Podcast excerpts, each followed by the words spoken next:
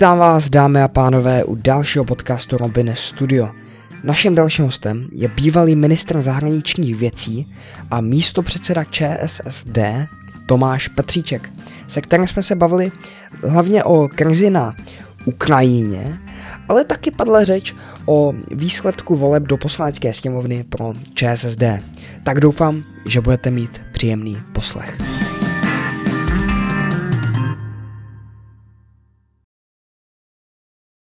Naším dalším hostem je bývalý ministr zahraničních věcí České republiky a místo předseda ČSSD Tomáš Petříček. Vítám vás, dobrý den. Hezký den. Jak se máte? Já taky podle situace, no, tak eh, nikoho asi teď netěší to, co vidíme na Ukrajině. Eh, myslím, že to všechny hodně zasáhlo a že vlastně na jednu stranu jsme eh, šokováni tím, co se na Ukrajině děje, tu agresí a zároveň vidíme tu obrovskou vlnu solidarity, podpory Ukrajině, stmelení se i vlastně naší společnosti, což je jako skvělé. Já jen doufám, že to vydrží. Co vlastně říkáte na tu aktuálně probíhající situaci na Ukrajině? No je to nejzávažnější konflikt na našem kontinentu eh, od pádu berlínské zdi, možná dokonce od eh, druhé světové války. Eh, konflikt, který ohrožuje jako bezpečnost nás všech. Dnes ráno jsme asi všichni zděšeně četli o útoku na, záporožskou jadernou elektrárnu, kde jako skutečně může hrozit jako obrovská katastrofa. A hlavně asi vidíme to neskutečné utrpení jako lidí na Ukrajině. Eh, kvůli tomu, že je jeden člověk, člověk s neomezenou mocí, s možná paranojou a také po dvou letech v eh, samoizolaci prostě rozpoutal válku a trpí, trpí desetitisíce lidí, možná tisíce lidí prostě na Ukrajině a bude to mít určitě dlouhodobé dopady. Myslíte si, že se nějakým způsobem může válka posunout do, do Evropy nebo do Česka například? Já bych asi chtěl uklidňovat spíš tady v tom, protože eh, tady se ukazuje, jak je důležité, jsme součástí Severoatlantické aliance, jsme součástí EU, to nám dává bezpečnost a hlavně to odrazuje Rusko vůbec uvažovat od nějakého přímého střetu, protože eh, proti němu stojí skutečně nejsilnější ekonomiky hmm. světa, moderní armáda a, a kdyby jako chtěl eskalovat ten konflikt dál, tak myslím, že to nebude určitě pro nikoho dobře. Ale to riziko ne, bychom neměli podceňovat zároveň. Mě trochu překvapují ty až jako, jako v angličtině by se řeklo reckless, jako, jako zbrklé, provokativní kroky strany Ruska, třeba přelety, přelety ruských stíhaček nad Balckým mořem, nad územím suverénních států, ty výhrušky Švédsku, Finsku a dalším zemím. Takže vlastně ani nevíme, co je cílem té, té války, protože doteď asi není zřejmé, jestli je to plná okupace Ukrajiny, jestli je to snaha dotlačit Ukrajinu k nějakým jednáním. Jo, takže to je celá řada neznámých hmm. a já Putinovi do hlavy nevidím, nikdo mu nevidí do hlavy. A tady určitě bychom měli být prostě připraveni na to, že bezpečnost bude velkým témem v následujících letech. Hmm. Myslíte si, že, nebo je, je dobrý nápad vstup eh, Ukrajiny do Evropské unie? Mám, mám tady eh, citát ukrajinského prezidenta. Dokažte, že jste s námi, dokažte, že nás nenecháte samotné, dokažte, že jste skutečnými Evropany a život vyhraje nad smrtí. To jsou slova ukrajinského prezidenta. Tak myslíte si, že je správný krok vstup Ukrajiny do Evropské unie? Ukrajina by v Evropské unii měla být. Ale také si řekněme, že bychom museli teď velmi rychle upravit spoustu pravidel, připravit Ukrajinu na ten vstup. A druhá věc je také, že vstup země, která je v, ve válce, by nás přímo zatáhl do té války. Hmm. Takže já si myslím, že potřeba garantovat Ukrajině to, že do Evropské unie patří, že tam jednou bude, stejně jako státy, jako je Moldávie, Gruzie. A tak bych jenom připomněl, ale nezapomínáme na západní Balkán, protože eh, jednu generaci, to je po celou jednu generaci se bavíme o členství se zeměmi, jako je Albánie, Černá hora, Srbsko, eh, Severní Makedonie, rádi bychom i Kosovo a Bosnu jednou viděli v Evropské unii. Hmm. Pokud bychom teď je nechali stranou, zapomněli na ně, tak si zaděláváme na problémy tam a je to opět region, který není stabilní, který může být i z pohledu na naši bezpečnost znovu problémem.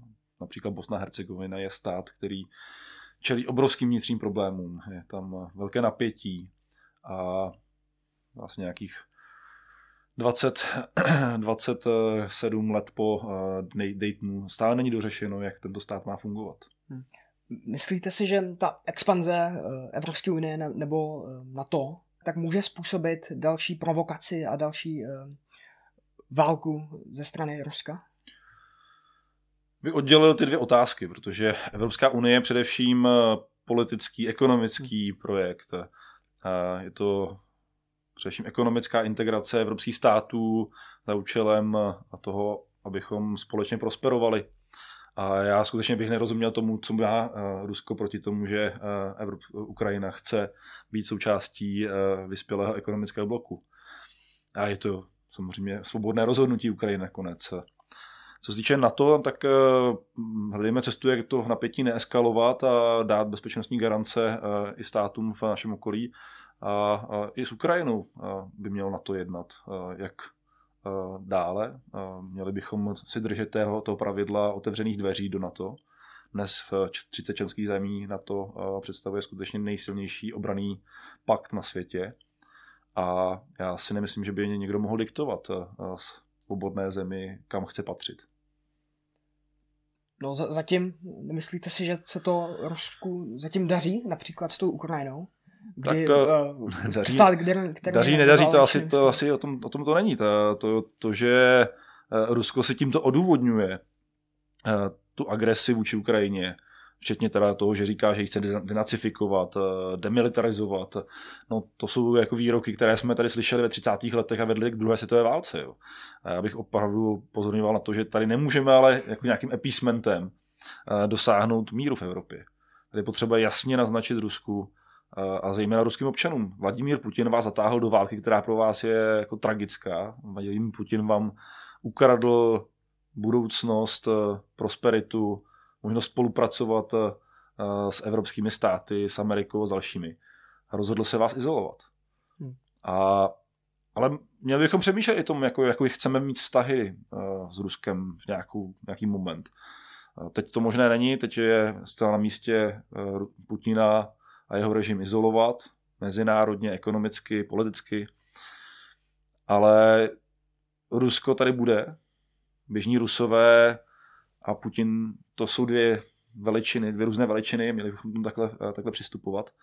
A snažit se naopak jako, uh, vytvořit v budoucnosti znovu důvěru mezi oběma stranami, že my tady nejsme kvůli tomu, aby jsme ohrožovali Rusko a Rusko by nemělo ohrožovat nás. Organizace Interna- eh, Transparency International tak každoročně pořádá takový žebříček, hmm. kde je 180 států, kde hodnotí eh, míru korupci v těch, těchto státech a uh, Ukrajina v, těle, v Evropě tak dopadla předposlední na míru korupce až za, za Ruskem.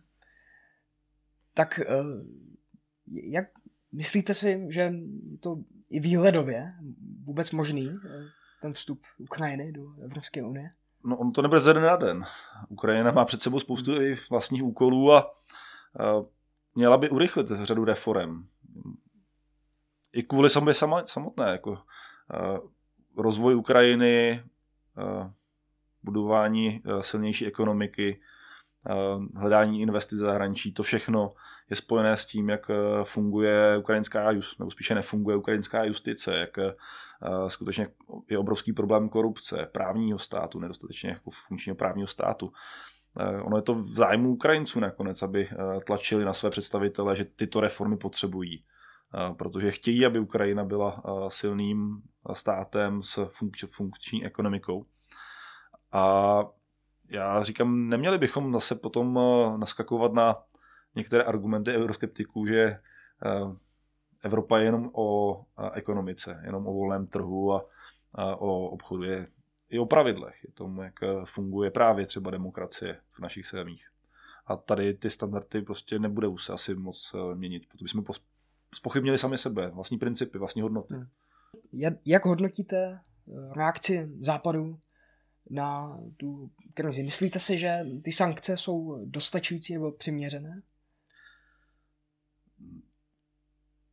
Ta prvotní reakce eh, těch několik málo dnů po vypuknutí války, po eh, Putinovo invazi na Ukrajinu, eh, mě trochu nechávala v rozpacích, protože nebyla dostatečně rychlá, dostatečně razantní, dostatečně jednoznačná.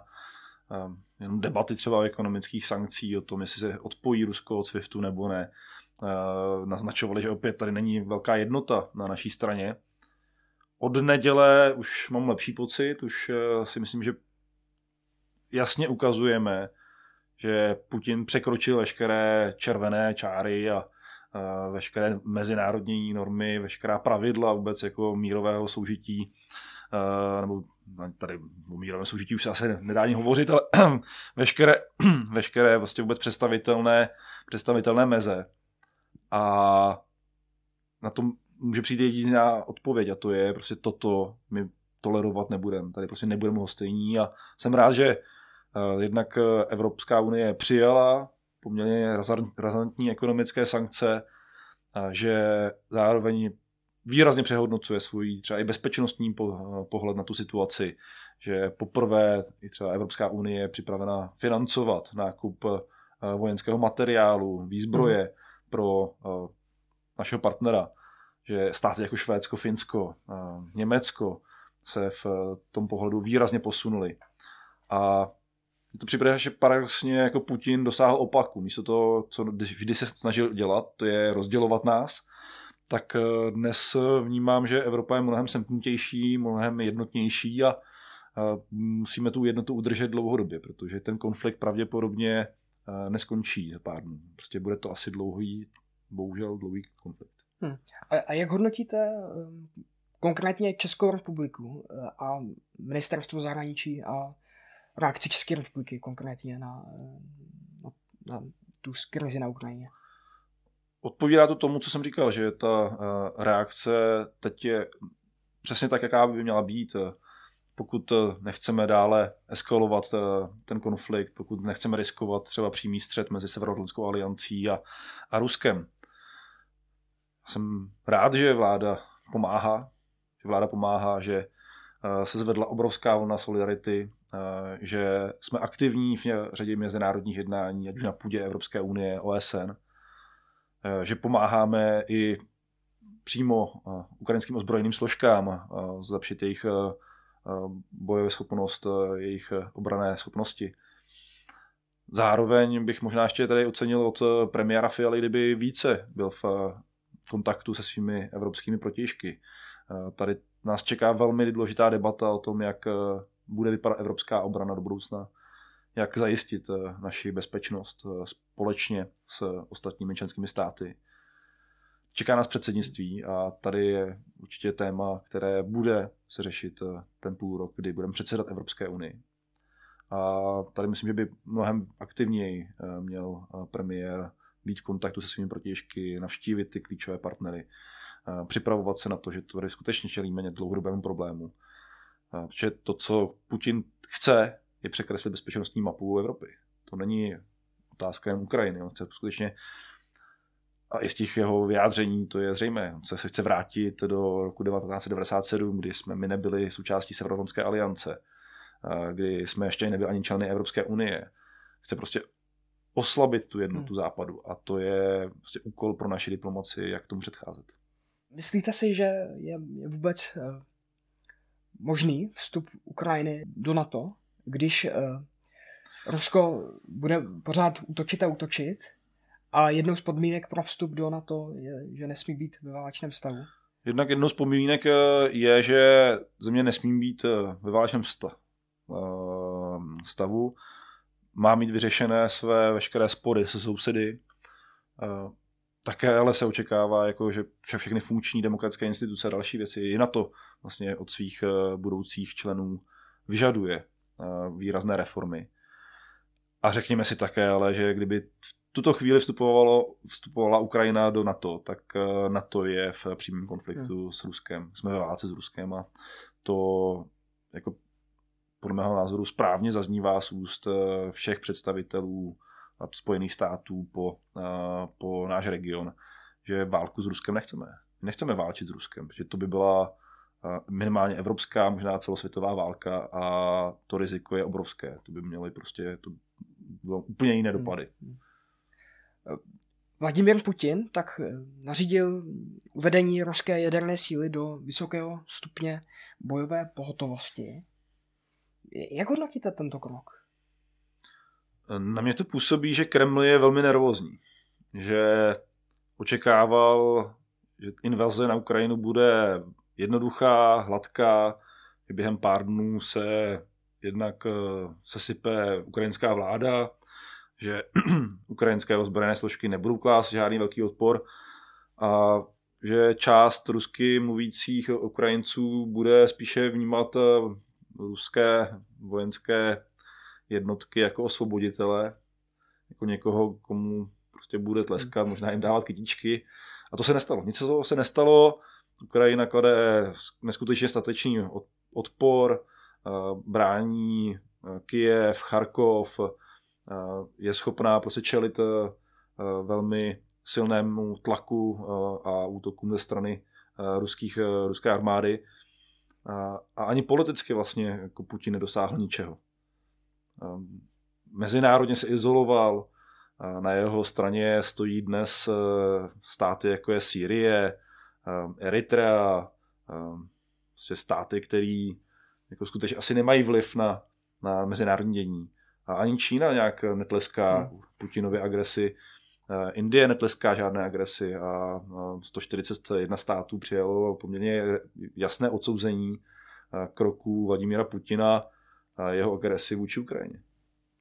Takže hmm. jako to, to vnímám, to, že hrozí už te, teď jako jadernými zbraněmi, jako naprosto, eh, naprosto, naprosto přiznání selhání těch plánů Ruska a velkou nervozitu eh, na jejich straně. A tady bychom měli mi zachovat pokud možno klid. Já věřím, že jaderná válka nehrozí, že to je něco, co ani, ani Rusové snad si nedovedou připustit, že by je měla být alternativa přes ty veškeré silácké vyjádření. Protože to nakonec ničí nás všechny. A jak hodnotíte princip odstrašování?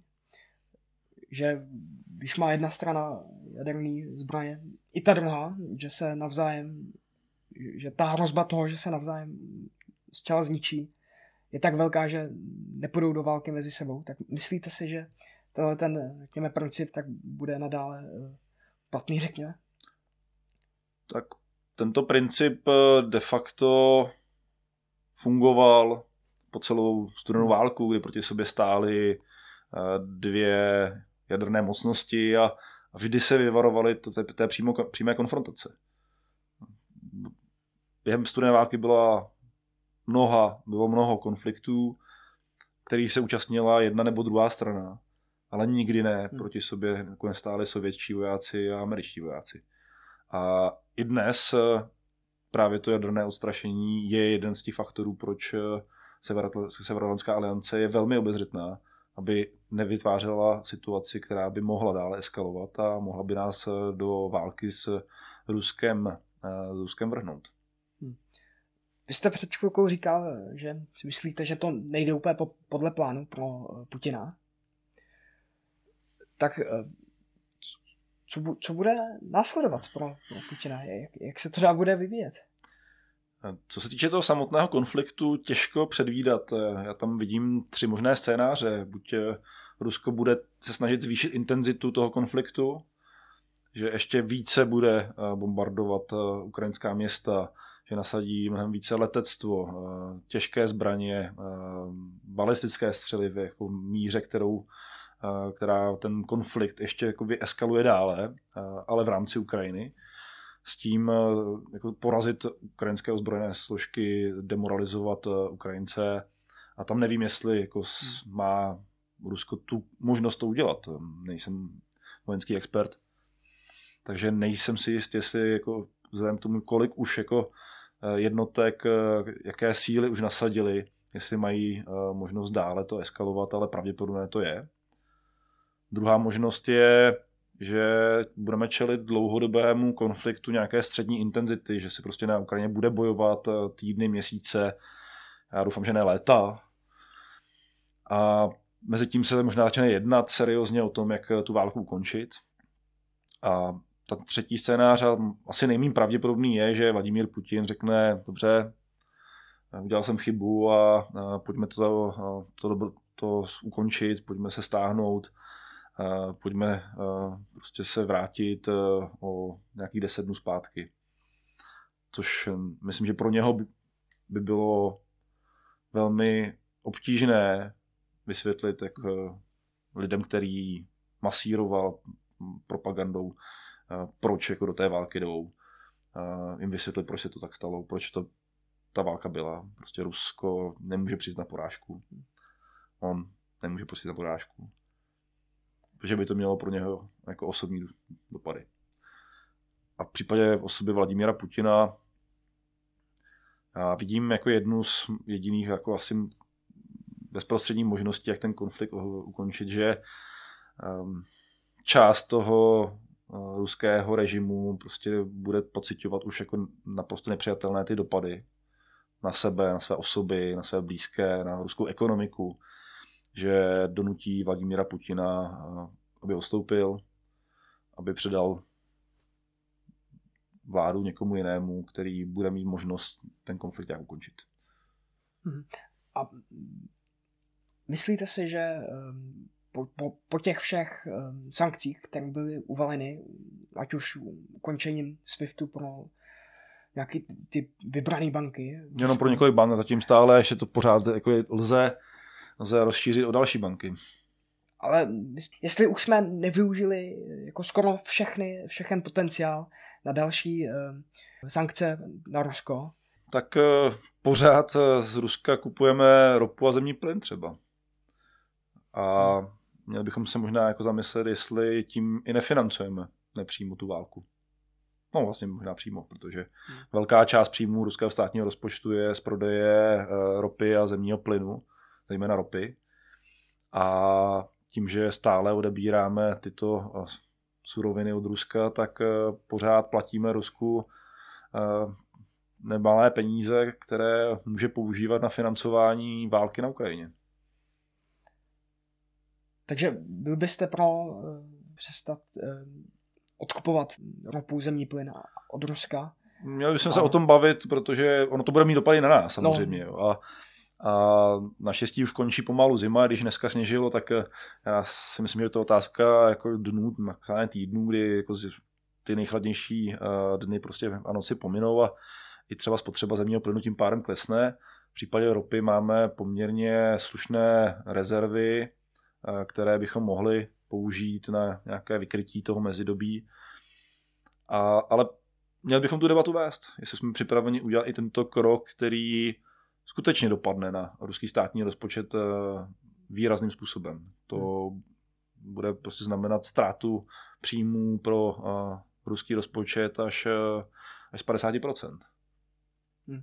A tyhle ty sankce tak budou mít dalekosáhlé důsledky pro ruský obyvatelstvo. Myslíte si, že tím, ne, tím neuškomí, protože Vladimír hmm. Putin, ten, ten si bude žít jako asi, asi velmi dobře a asi ho to nějak jako znatelně, ne, nějak znatelně neucítí ten dopad toho, ale roští spotřebitelé tak tohle to ucítí. Eh, Vladimír Putin, máte pravdu, asi tento nepozná.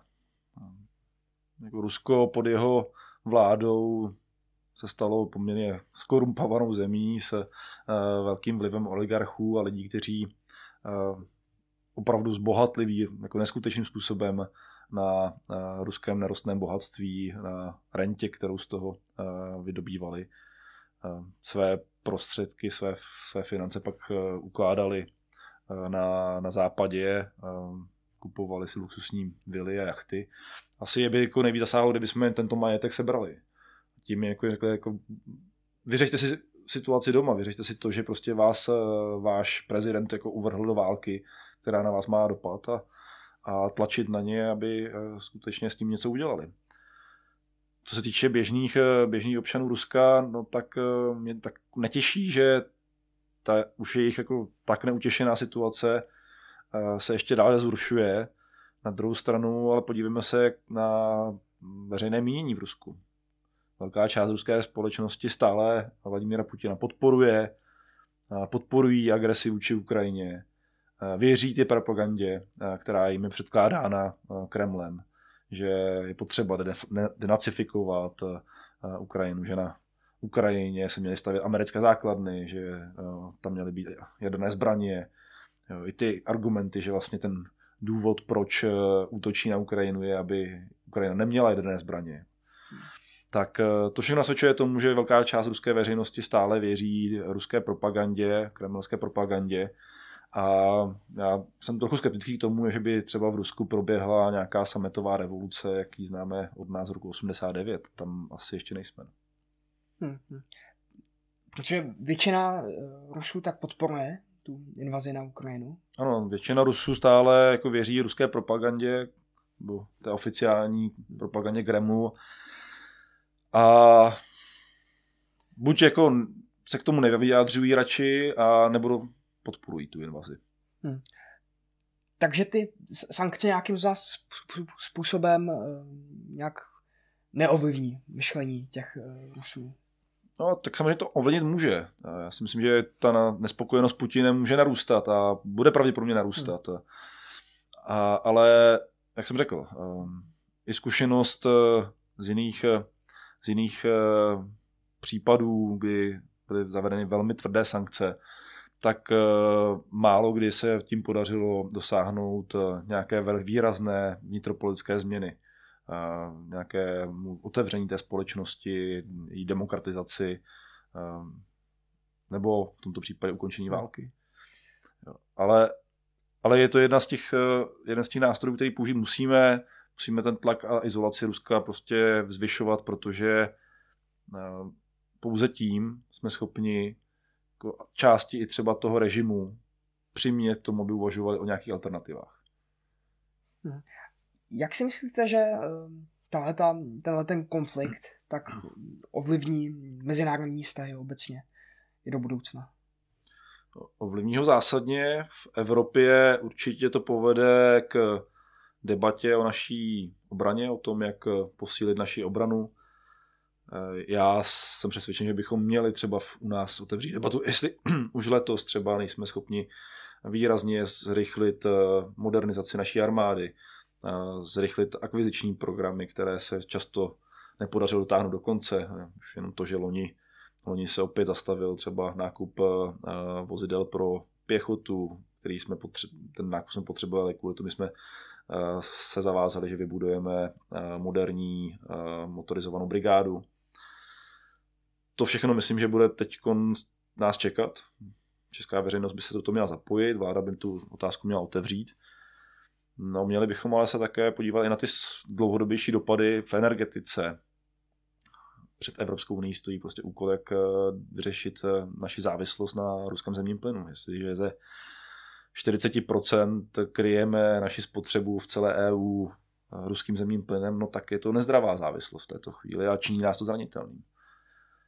A určitě také to bude mít ale dopad celosvětový s ohledem na celosvětovou geopolitiku, protože ten cíl Ruska bylo překreslovat eh, eh, bezpečnostní architekturu v Evropě eh, cestou vojenského konfliktu. A musíme se bavit, jestli tady budeme znova otevírat třeba debatu s Čínou o nějaké podobě mezinárodního uspořádání, který, které by předcházelo takovýmto válkám. Jak reformovat Radu bezpečnosti OSN? Vidíme, že prostě hmm. dnes OSN není schopná vyřešit tento konflikt, přijít aspoň se konkrétními dílčími opatřeními, jako jsou bezletová zóna v některé části Ukrajiny, humanitární koridory, bezpečné zóny, kam by třeba mohli se eh, kam by mohli utéct lidé z těch, z těch oblastí, kde se bojuje. Tady nám selhává bohužel mezinárodní systém, který měl předcházet konfliktům a případně pomoci řešit. Mhm.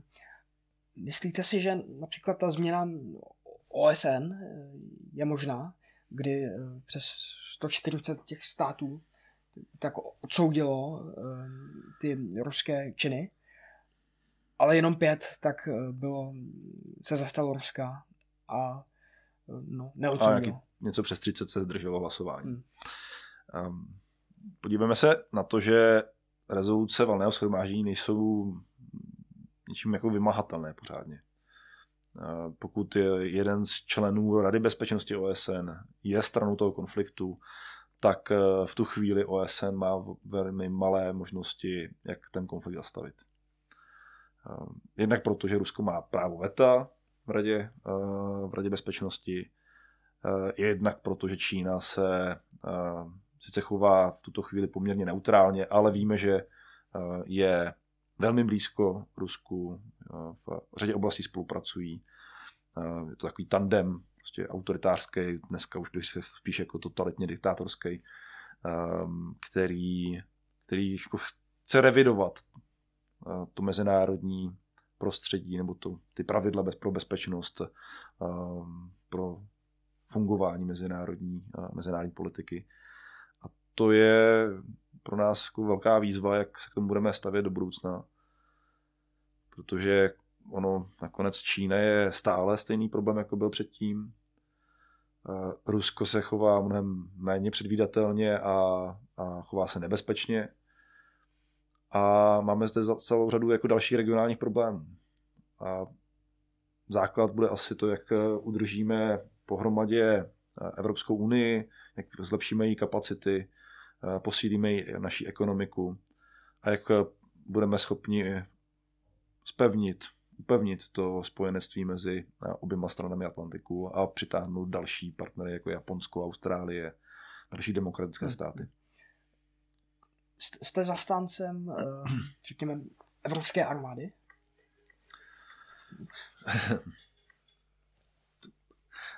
um, já jsem zastáncem postupného směřování k evropské armádě.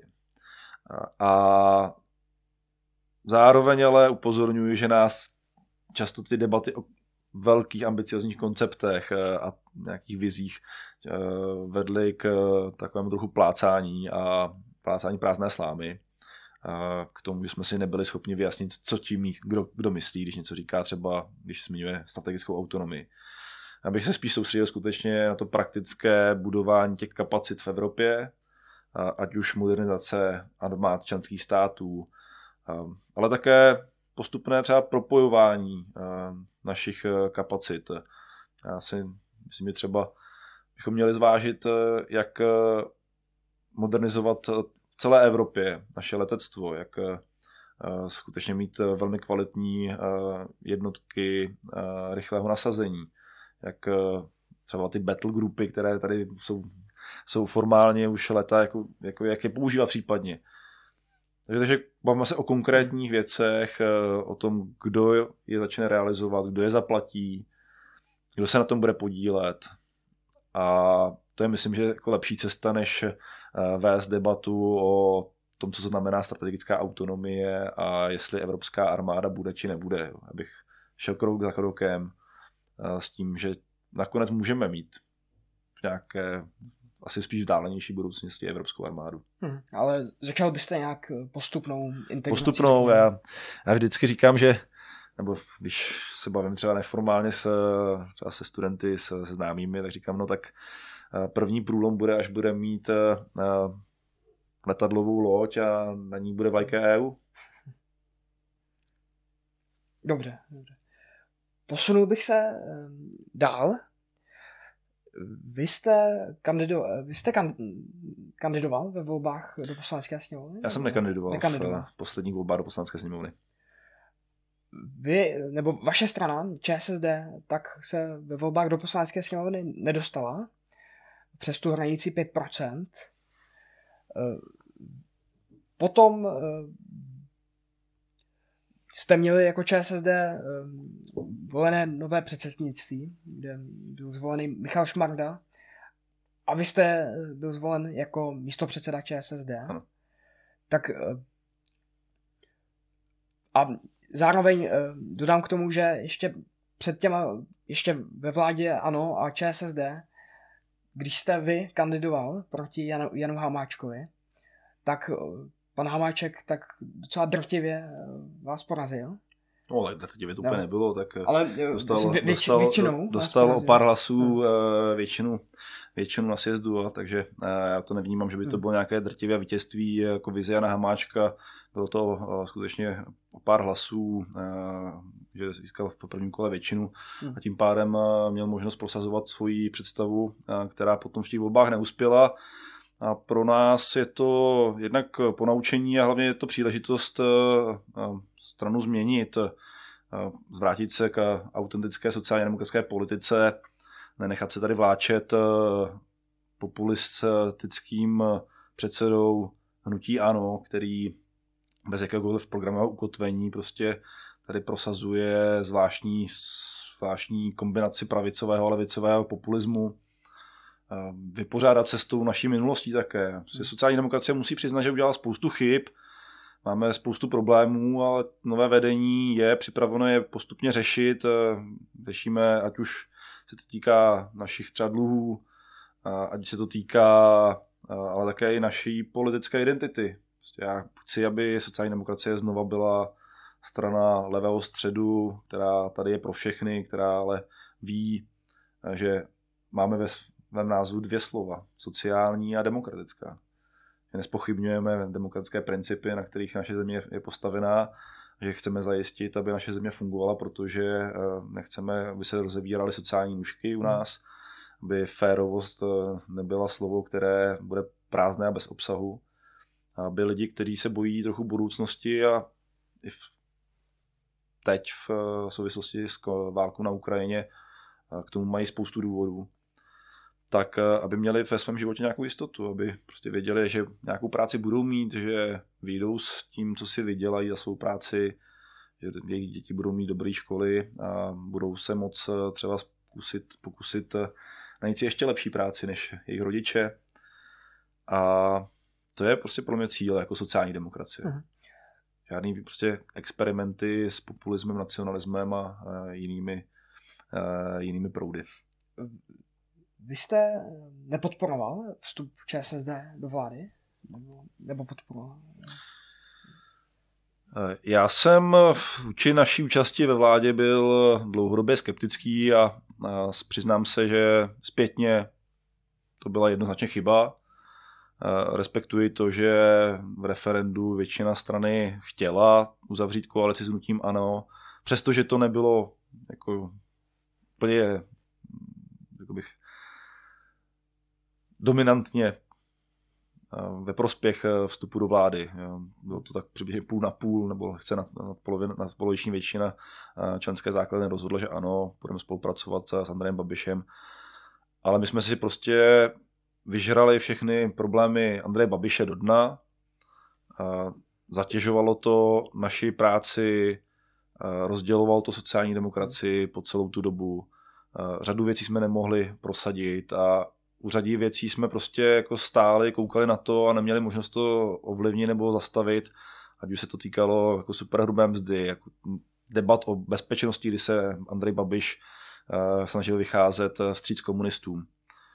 No to může znít jako výmluvy a myslím, že pro nás je to prostě obrovský ponaučení, je to prostě historie, kterou chceme jako uzavřít a, a s tím, že neopakovat už nikdy tyto hmm. chyby do budoucna. Jasně, ale na druhou stranu vy, vy jste byl um, ve vládě Andreje Babiše jako ministra zahraničí věcí. Litujete toho kroku? A to nelituji, protože jsem měl možnost jako držet nějaký kurz zahraniční politiky navzdory Milošovi Zemanovi a navzdory Andrejovi Babišovi. Myslím, že teď je ta situace třeba pro Jana Lepavského mnohem jednodušší, protože má podporu svého premiéra, má jasnou většinu ve sněmovně, Miloš Zeman i v této situaci prostě pochopil, že kamarádit se s Ruskem už e, není možné. No takže ta situace je jiná, ale debaty s Milošem Zemanem o tom, kam patříme, prostě jako byly velmi nepříjemné a bylo, bylo potřeba je vést. Hmm. Aby jsme prostě jako ne se nedostali do nějaké izolace v Evropské unii, abychom nečinili kroky, které bude potom těžké brát zpátky. Třeba některé vyjádřování o situaci na Balkáně, jeho postoje vůči Číně, vůči Rusku. Myslím, že jako neodrážely zájmy České republiky a, a bylo potřeba prostě jako hledat, hledat nějakou korekci. Andrej Babiš by to nedělal, protože chtěl mít vždycky dobré vztahy s Milošem Zemanem. Já jsem tu možnost měl, protože, protože jsem byl s menší, sice s menší, a, ale byl jsem z koaliční strany, která se hlásí a bude hlásit určitě k tomu, že je to pro, pro evropská strana, která, která si váží našeho členství v NATO. Co bude dál pro sociální demokracii? Vy, vy, vy budete kandidovat například v komunálních volbách? O tom se vede debata. Ještě, já, ještě to není jasný. Já si pravděpodobně budu kandidovat v komunálních volbách. Hovořím o tom s členy sociální demokracie, ale to jsem, jsme sociální, jako sociální demokracie je demokratická strana. Hmm. To jako není, že řeknu, že chci kandidovat a, a, všichni řeknou, jo, to je super. Musím prostě vysvětlit, s čím chci kandidovat, jaké jsou moje cíle, jaká je moje vize. A co se týče sociální demokracie jako celku, co bude dál, já jsem to naznačil, já jsem, myslím, teď sociální demokracie a nové vedení musí v první fázi si udělat doma pořádek, to je prostě vyřešit řadu problémů, které jsme zdědili, znovu vrátit smysl našim členům, proč jsou sociální demokracii, co to znamená být sociální demokrat v 21. století, a přicházet eh, s alternativou vůči současné vládě i opozici. Když jsme se bavili třeba o Ukrajině, já jako jednoznačně podporuju ty kroky, které vláda dělá. Jako, to je, jsou správně. Viděl bych tam nějaké dílčí věci, které by mohla dělat lépe třeba. Ale jako sociální demokrat vnímám, že není možné teď říct, eh, válka na Ukrajině eh, je důvod, proč neřešíme problémy našich občanů. Jo oni ty, ty věci jsou hrozně, hrozně moc propojené. A mě překvapuje, že třeba se neřeší jako intenzivně, jak dopadají vysoké ceny energií, které rostou navíc, na část české veřejnosti. To, že tady jsou prostě domácnosti, které víc a víc prostě čelí problému energetické chudoby. Že i náš průmysl začíná mít problémy v některých oblastech. A pokud chceme udržet i třeba tu podporu kterou dáváme teď Ukrajině dlouhodobě, no tak eh, pokud nebudeme tyto problémy řešit, tak eh, to může naopak vést tomu, že naše společnost, která teď obdivuhodně se semkla zase, tak se může opět eh, štěpit. Protože vlastně někteří lidé budou frustrovaní, že jejich vlastní problémy se neřeší. To myslím, že to je to, co sociální demokracie musí teď udělat, jako přicházet s konkrétními návrhy. Jak pomoci třeba i zastavit růst cen energií jak eh, zajistit přímou pomoc eh, domácnostem, které je, už teď jedou na hraně toho, co si můžou dovolit. Takže prostě jim přijdou účty a neví, jestli zaplatí. A ani nevíme, co nám přijde za měsíc jako za účet. Takže tady bych jako i vyzval vládu, pojďme se o tom bavit, protože pokud to dělat nebudeme, no tak oh, jedna, budeme přispívat k tomu, že, porost, že se budou prohlubovat sociální rozdíly v naší společnosti. Společnost, která je nerovno, nerovná, kde prostě jsou obrovské nerovnosti, tak je většinou zranitelnější vůči i vnějším hrozbám. A naše bezpečnost a férovost, sociální spravedlnost, prostě to je, to je bytostně propojené. Hmm. Proč si myslíte, že sociální demokracie v České republice, tak například v porovnání s Německem, se eh, nedaří moc dobře, řekněme? SPD v Německu také nebyla v eh, úplně nejlepší situaci ještě vlastně několik měsíců před volbami.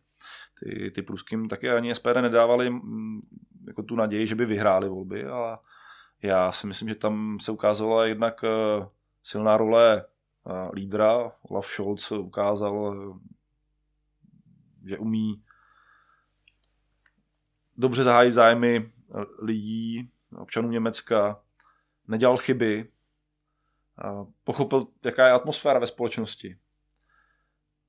Česká sociální demokracie před eh, posledními volbami dělala mnoho chyb, pokračovala v té nejednoznačnosti, co chce, se nedávala jasné odpovědi na to, jak bude třeba postupovat po volbách.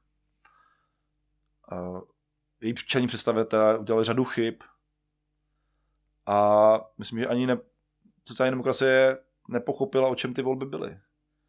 Že to byly volby, které jednak rozhodovaly o tom, kam má směřovat naše demokracie, jestli lidé chtějí, aby pokračovala vláda Andreje Babiše se všema těma problémama, jeho střetem zájmů, to, že se dostává v Evropě do izolace.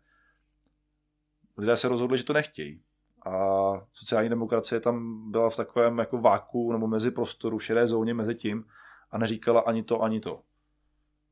Z ústy některých představitelů zaznívalo, že by si dovedli představit, představit pokračování spolupráce s hnutím ANO, od jiných, že to nechtějí.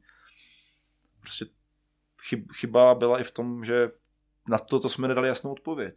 Jako kde stojíme, já si myslím, že sociální demokracie měla jasně říct, že stojí na straně demokracie, že je připravena jít do opozice, ale rozhodně nebude pokračovat, jako podporovat pokračování populisticko-nacionalistické vlády. Bude ČSSD, nebo alespoň vy, podporujete um, nějakou koalici se stranou zelených? Já, já podporuji to, aby sociální demokracie například teď v komunálních volbách eh, spojila své síly eh, s dalšími politickými stranami, ať už je to strana zelených, eh, ale jsou tady i menší levicově nebo středolové strany. V některých městech já si myslím, že jsme ale schopni spolupracovat i s některými jinými partnery.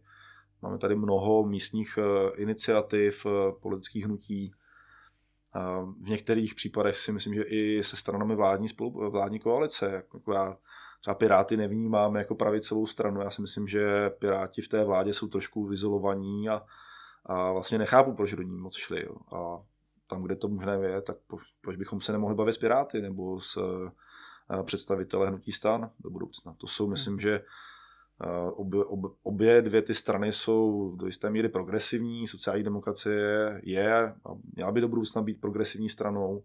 Jasně to říkat a jasně prostě formulovat své návrhy v duchu toho, že jsme středolevá sociálně demokratická strana, která prostě ví, z čeho vychází a že nejsme žádní, žádní extremisti, radikálové nebo populisti jako zrna a, a jako Andrej Babiš vy, vy jako ČSSD, tak um, už um, tak berete tu, tu vládu Andreje Babiše jak, jako uh, něco, do, do čeho byste už nešli v budoucnu. On to říká i předseda Michal Šmarda, že to byla chyba, a my jsme za to zaplatili tu uh, cenu, všechny náklady uh, ve, v podobě ztráty důvěry u řady našich uh, bývalých voličů.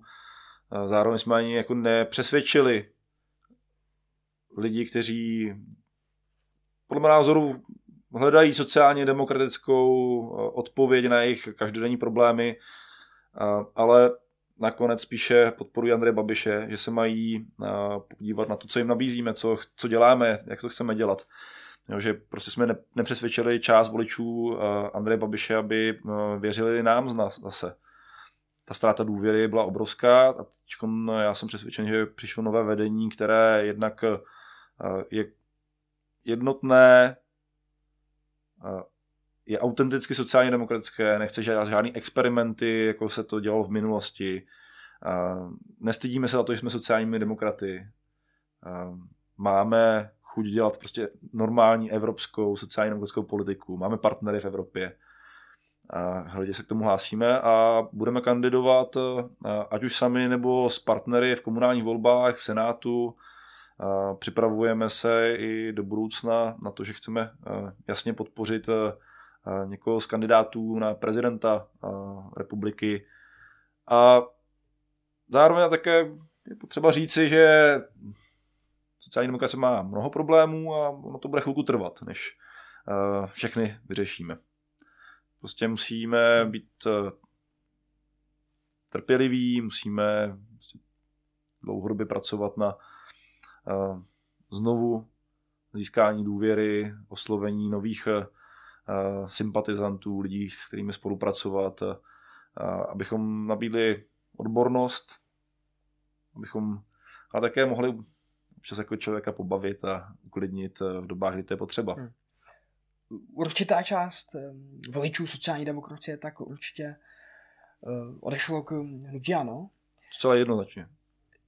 Jak chcete tento odliv, odliv voličů odvrátit nebo získat zpátky tyto voliče Andreje Babiše zpátky k ČSSD? Slušnou sociálně demokratickou politiku a tím, že jim jako řekneme, no tak Andrej Babiš vám tady lhal, protože tvrdí, že vynalezl perpetuum mobile.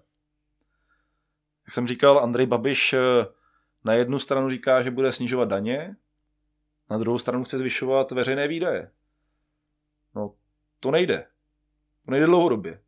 Sociální demokracie naopak jako upřímně říká, my chceme, aby jsme měli silný, efektivní stát, který pomůže člověku, když je to potřeba, který myslí na nějaký dlouhodobý, eh, dlouhodobou prosperitu této země, eh, který chce zajistit, že když se dostanete do problémů, tak eh, se znovu postavíte na vlastní nohy, který chrání zájmy zaměstnance.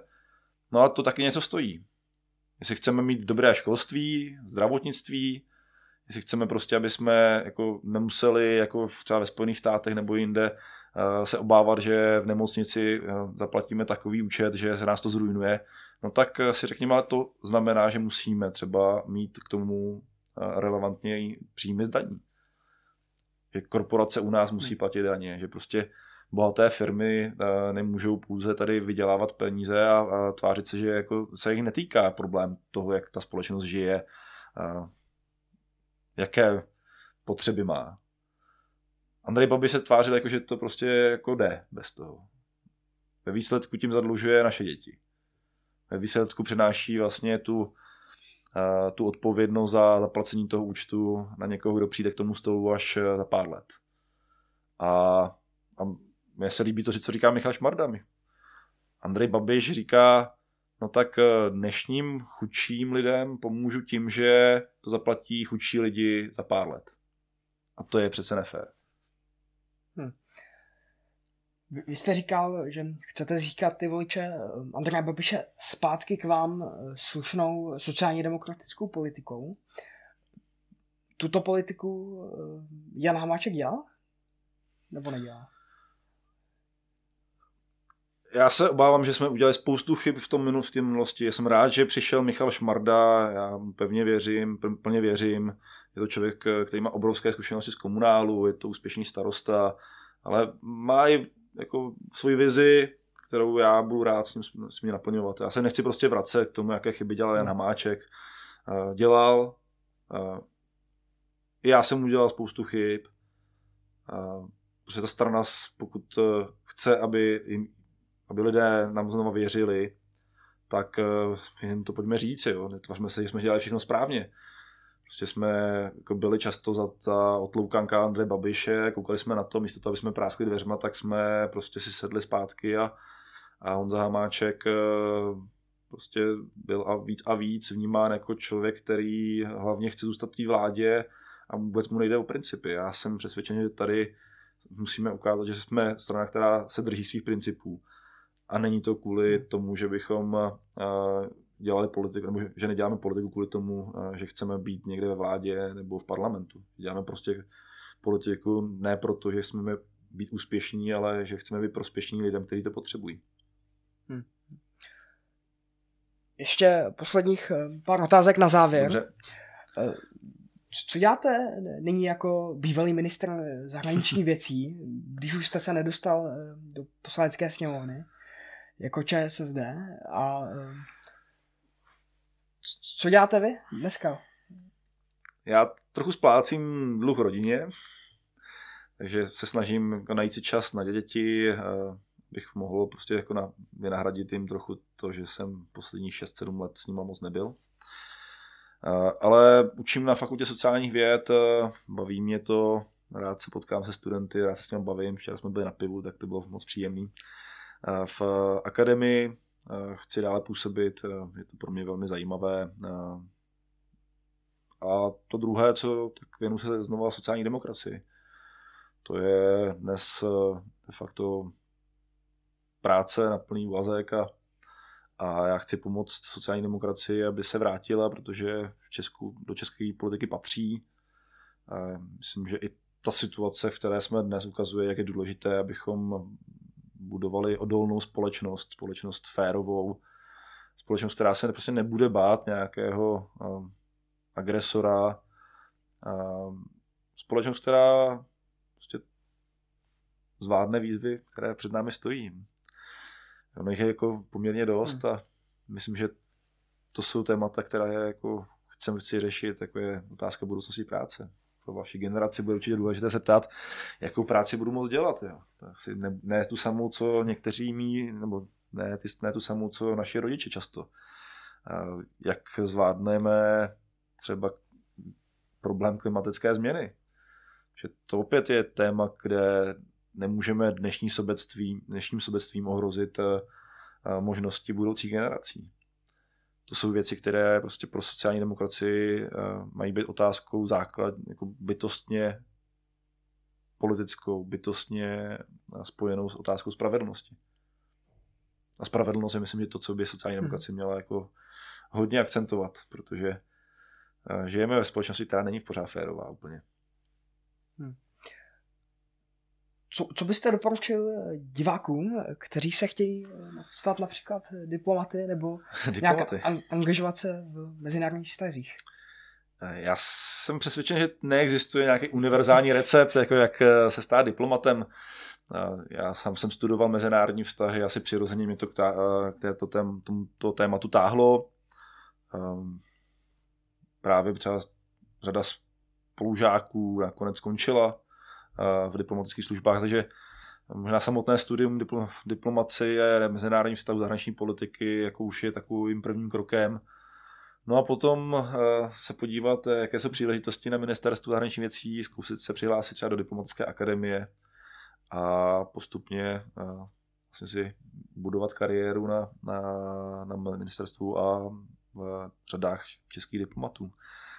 Jenom upozorním, ono to taky je jako jinde prostě ne, ne, uh, nemůžete počítat, že ze den na den se stanete hnedka veleslancem. No. Chvilku to trvá, musíte se člověk to řemeslo naučit. Jasně. Já vám moc děkuji, že jste dorazil do tohoto podcastu a Ať se daří. Mějte se. Taky díky moc za pozvání a posluchačům přeju hezký den.